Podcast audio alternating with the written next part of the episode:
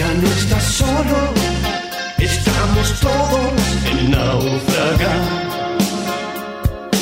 Me saco el melón para saludarte, te regalo una banderita y te digo... Bienvenidos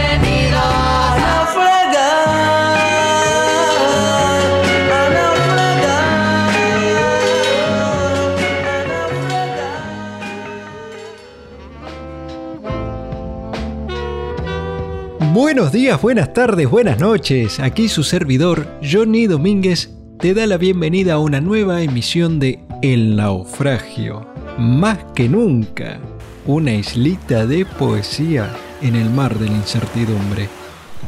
En el día de hoy, 29 de mayo del año 2020, desde la ciudad de Buenos Aires, dedicamos este naufragio, por supuesto, a la cuarentena. Y si como yo te encontrás en el área metropolitana de Buenos Aires, es importante recordar que quedarnos en casa es el mejor modo de cuidarnos. Así es, gracias Charlie. Y en este tiempo de aislamiento, de quedarse en casa, entre libros, silencio, música, recogí algunos textos para compartir y transitar de modo más ameno esta época que nos toca vivir. Así pues, le damos la bienvenida a una conocida de esta islita, la poeta polaca Wisława Szymborska. Ya con 73 días de cuarentena, y los que restan, ¿acaso nos desorientamos un poco respecto de los calendarios, el día, la noche? Y si bien esta poeta, con su particular sentido del humor, nos habla del día domingo, creo que tranquilamente podemos apreciar lo que nos dice en cualquier día, en cualquier momento, porque es inevitable en este aislamiento y en confinamiento. Primero nos debemos reencontrar con nosotros mismos.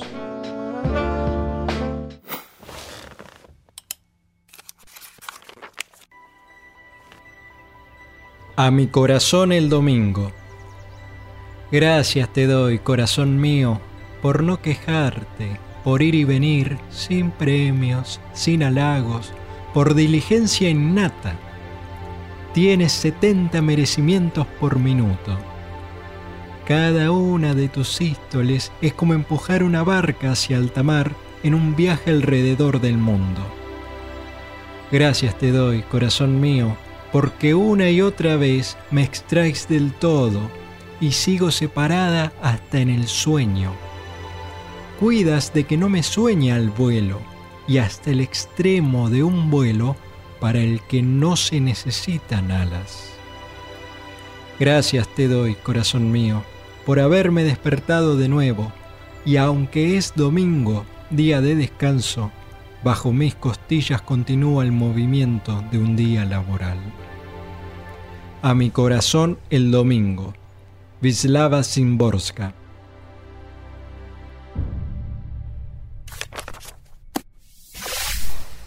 Hecha la paz y la conciliación con nosotros mismos, o con nuestro órgano vital al menos, nos queda amigarnos con el espacio que habitamos, volver a formar parte y reconocer todas las chucherías que juntamos.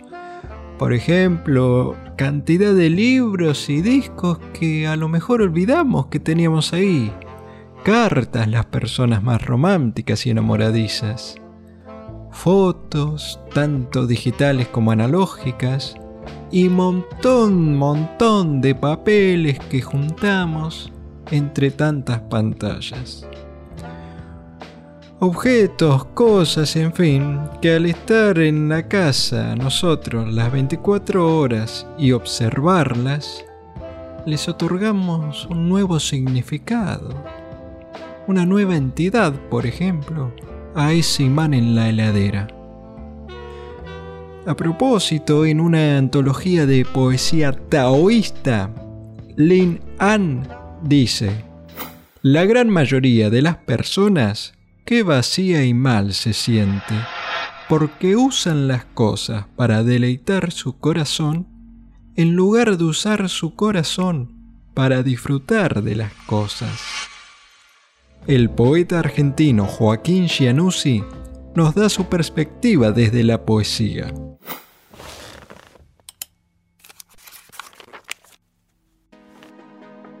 Poética. La poesía no nace, está allí, al alcance de toda boca, para ser doblada, repetida, citada, total y textualmente. Usted, al despertarse esta mañana, vio cosas, aquí y allá, objetos, por ejemplo. Sobre su mesa de luz, digamos que vio una lámpara, una radio portátil, una taza azul. Vio cada cosa solitaria y vio su conjunto. Todo eso ya tenía nombre. Lo hubiera escrito así. ¿Necesitaba otro lenguaje? ¿Otra mano? ¿Otro par de ojos? ¿Otra flauta? No agregue, no distorsione, no cambie la música de lugar. Poesía es lo que se está viendo.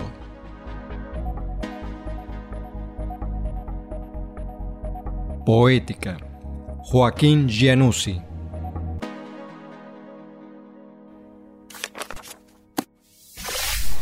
Y como colorario de este segmento, si poesía es lo que se está viendo en este encierro, ¿qué ve Jorge Luis Borges?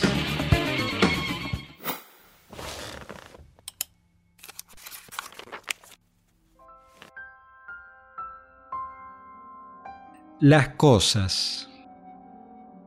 El bastón, las monedas, el llavero, la dócil cerradura, las tardías notas que no leerán los pocos días que me quedan, los naipes y el tablero, un libro y en sus páginas la jada violeta, monumento de una tarde sin duda inolvidable y ya olvidada el rojo espejo occidental en que arde una ilusoria aurora.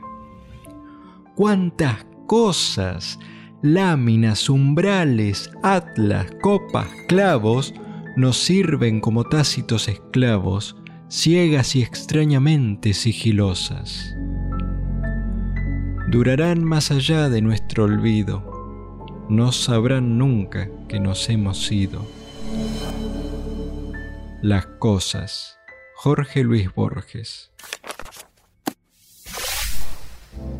Empezamos con Bislava y la apreciación del cuerpo desde el órgano vital, mucho corazón. Gianussi y Borges nos invitan a contemplar las cosas, acaso sugeridos como el taoísta. Y desde el principio de los tiempos, la poesía nos muestra, nos enseña cómo desde lo más simple y cotidiano surgen otras miradas. También lo hacía desde nuestra infancia María Elena Walsh.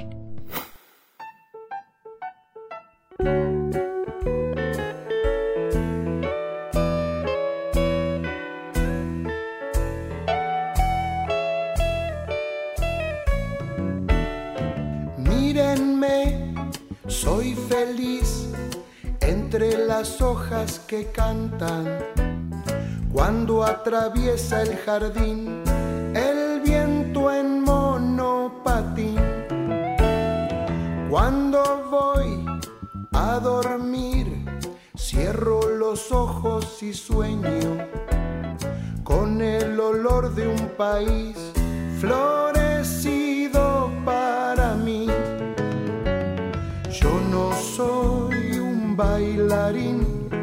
porque me gusta quedarme quieto en la tierra y sentir que mis pies tienen raíz.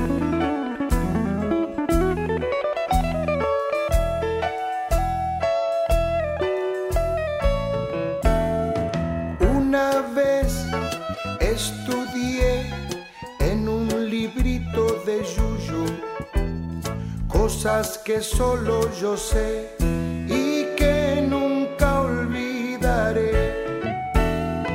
Aprendí que una nuez es arrugada y viejita, pero que puede ofrecer mucha, mucha, mucha miel.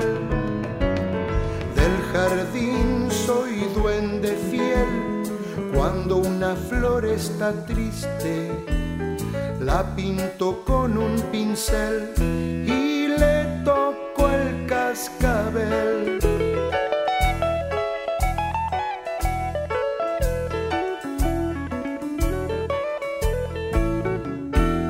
Soy guardián y doctor de una pandilla de flores que juegan al dominó y después les da la tos.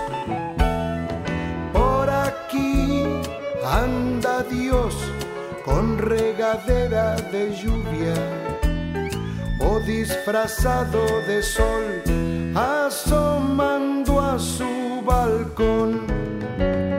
Yo no soy un gran señor pero en cielo de tierra cuido el tesoro mejor, mucho, mucho, mucho amor.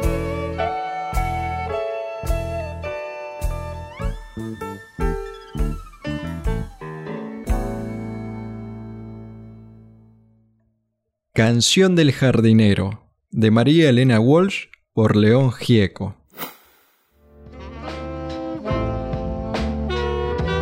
Bien, apreciado el espacio personal, la flor más bella del jardín, el confinamiento de algún modo, la vida misma, nos instan a la acción. En esta cuarentena y con tanto tiempo, ¿qué hacer? Hacer, hacer, hacer. A propósito, el capítulo 3 de la novela Rayuela, por si te surge buscarlo, Allí Oliveira, el personaje principal, se pregunta sobre el hacer y el no hacer. Que todo acto es la renuncia a algo que no haré, por ejemplo, etc. En fin, en tiempos de cuarentena, ¿qué hacer? Ray Bradbury nos propone.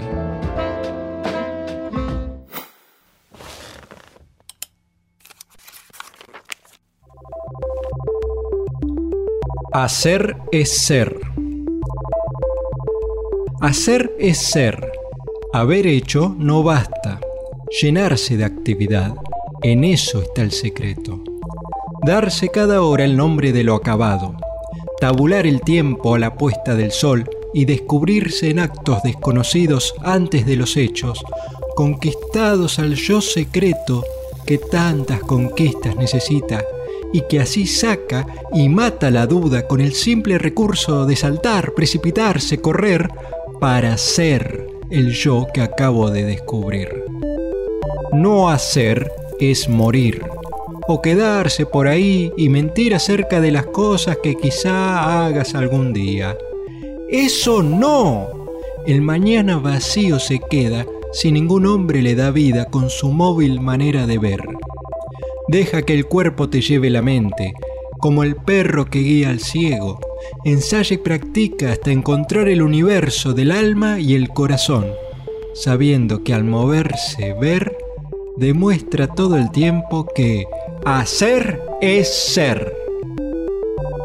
Hacer es ser. Ray Bradbury.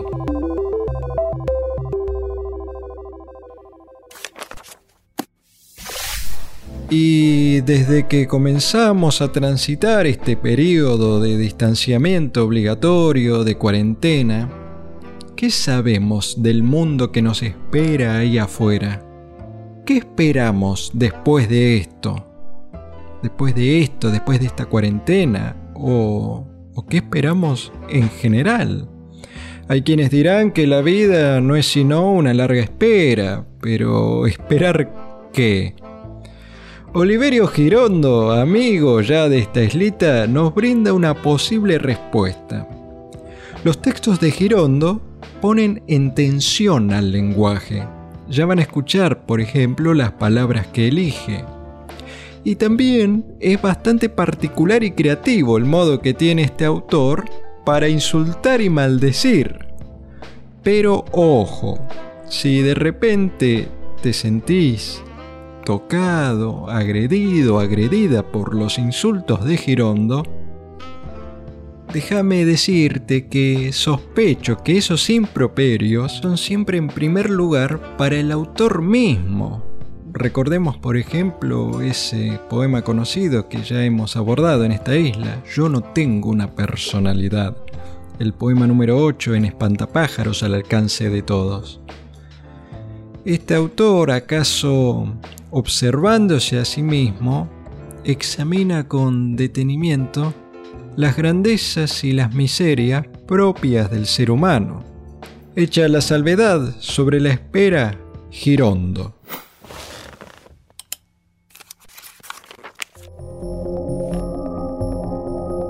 Lo que esperamos.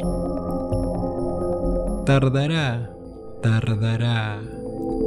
Ya sé que todavía los émbolos, la usura, el sudor, las bobinas seguirán produciendo al por mayor en serie iniquidad, ayuno, rencor, desesperanza. Para que las lombrices con huecos pórtasenos, las vacas de embajada, los viejos paquidermos de esfínteres crinudos se sacien de adulterios, de diamantes, de caviar, de remedios. Ya sé que todavía pasarán muchos años para que estos crustáceos del asfalto y la mugre se limpien la cabeza, se alejen de la envidia, no idolatren la seña, no adoren la impostura y abandonen su costra de opresión, de ceguera, de mezquindad, de bosta. Pero quizás un día antes de que la tierra se canse de atraernos y brindarnos su seno, el cerebro les sirva para sentirse humanos, ser hombres, ser mujeres, no cajas de caudales ni perchas desoladas, someter a las ruedas, impedir que nos maten, comprobar que la vida se arranca y despedaza los chalecos de fuerza de todos los sistemas y descubrir de nuevo que todas las riquezas se encuentran en nosotros y no bajo la tierra. Y entonces, ah, ese día, abriremos los brazos sin temer que el instinto nos muerda los garrones, ni recelar de todo, hasta de nuestra sombra y seremos capaces de acercarnos al pasto, a la noche, a los ríos, sin rubor, mansamente, con las pupilas claras, con las manos tranquilas, y usaremos palabras sustanciosas, auténticas, no como esos vocablos erizados de inquina que babean las hienas al instarnos al odio, ni aquellos que se asfixian en estrofas de almíbar y fustigada clara de huevo corrompido, sino palabras simples, de arroyo, de raíces, que en vez de separarnos, nos acerquen un poco. O mejor todavía, guardaremos silencio para tomar el pulso a todo lo que existe y vivir el milagro de cuanto nos rodea mientras alguien nos diga con una voz de roble lo que desde hace siglos esperamos en vano. Lo que esperamos. Oliverio Girondo. La espera, que es otra forma de decir esperanza. Tarda en llegar, pero al final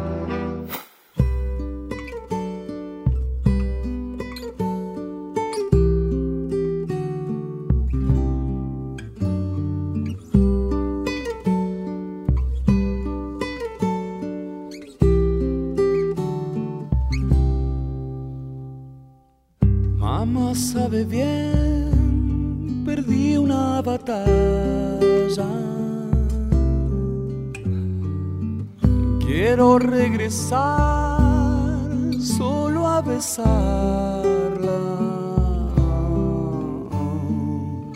No está mal ser mi dueño otra vez, ni temer que el río sangre y calme. Al contarle mis plegarias.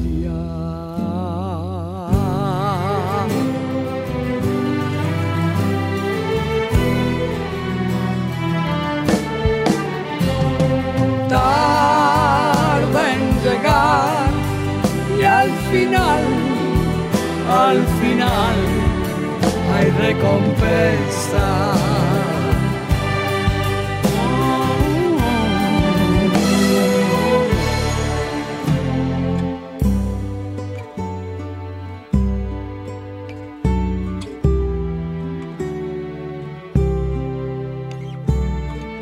Mamá sabe bien, pequeña princesa.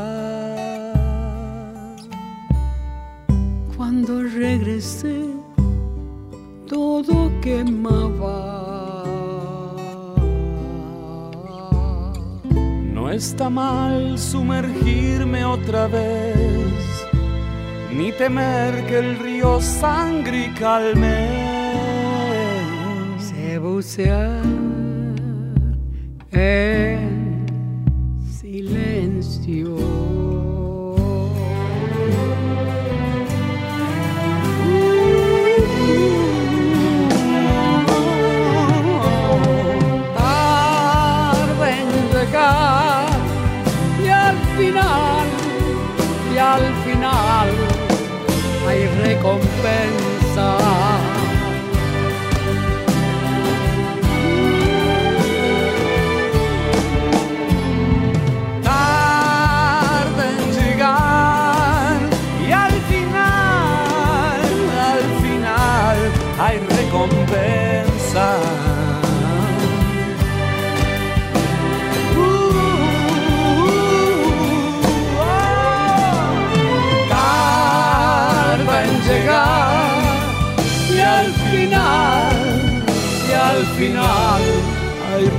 recompensa.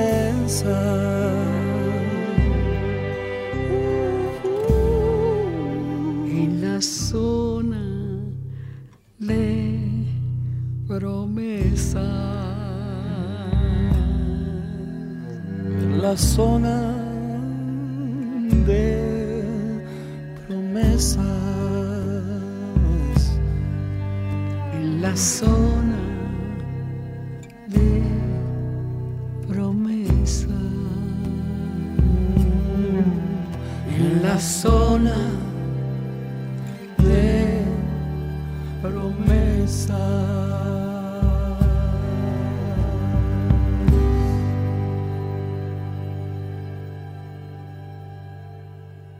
Mercedes Sosa y Gustavo Cerati, de Gustavo Cerati con Soda Stereo, Zona de Promesas.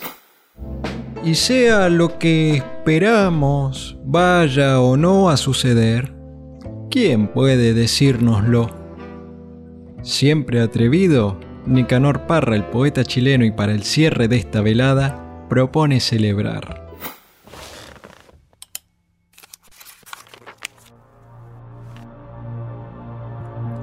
Último brindis. Lo queramos o no, solo tenemos tres alternativas. El ayer, el presente y el mañana. Y ni siquiera tres, porque como dice el filósofo, el ayer es ayer, nos pertenece solo en el recuerdo. A la rosa que ya se deshojó, no se le puede sacar otro pétalo. Las cartas por jugar son solamente dos, el presente y el día de mañana. Y ni siquiera dos, porque es un hecho bien establecido que el presente no existe sino en la medida en que se hace pasado y ya pasó, como la juventud. En resumidas cuentas, solo nos va quedando el mañana.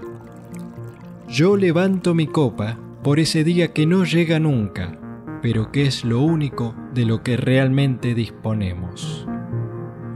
Último brindis. Nicanor Parra.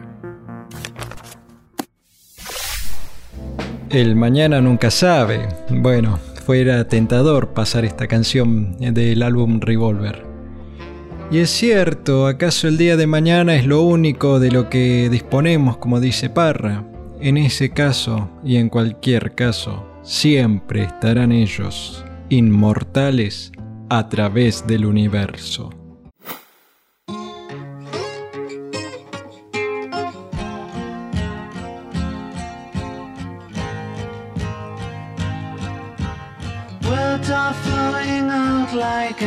Rain into a paper cup.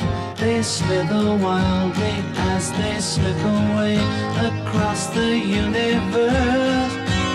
Pools of sorrow, waves of joy are drifting through my opened mind, possessing and caressing me.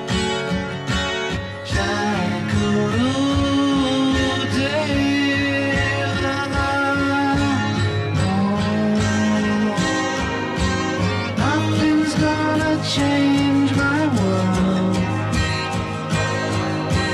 Nothing's gonna change my world. Nothing's gonna change my world. Nothing's gonna change my world. Images of broken light which dance before me like a million across the universe. Floats me under like a restless wind inside a letterbox. They tumble blindly as they make their way across the universe. Jackaroo, David. Oh, nothing's gonna change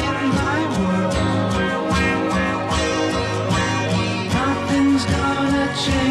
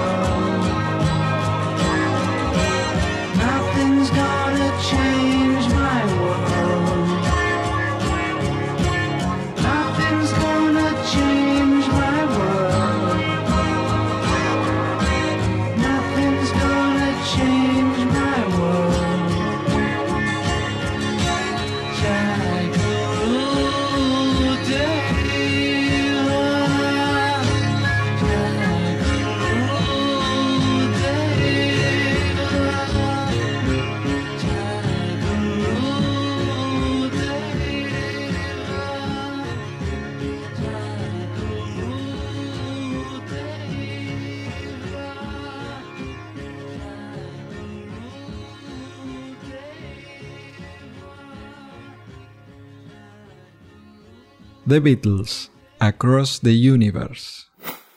Comunicate con el naufragio vía facebook.com barra el naufragio radio y vía correo electrónico a elnaufragioradio arroba gmail.com. Lanza tu botella al mar digital.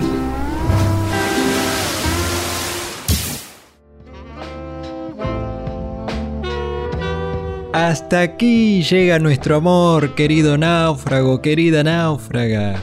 Hemos abordado este episodio con la intención de hacer más llevadera la cuarentena y por eso empezamos apreciando nuestro corazón con Vislava Simborska un domingo.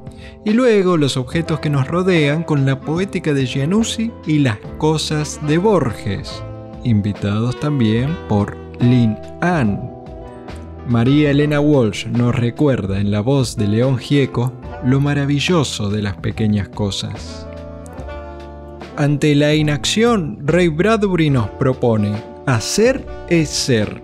Y ante la incertidumbre, Girondo nos cuenta lo que esperamos. En la zona de promesas. Y como cualquier ocasión es buena para brindar, cerramos con Nicanor Parra y un último brindis, a través del universo.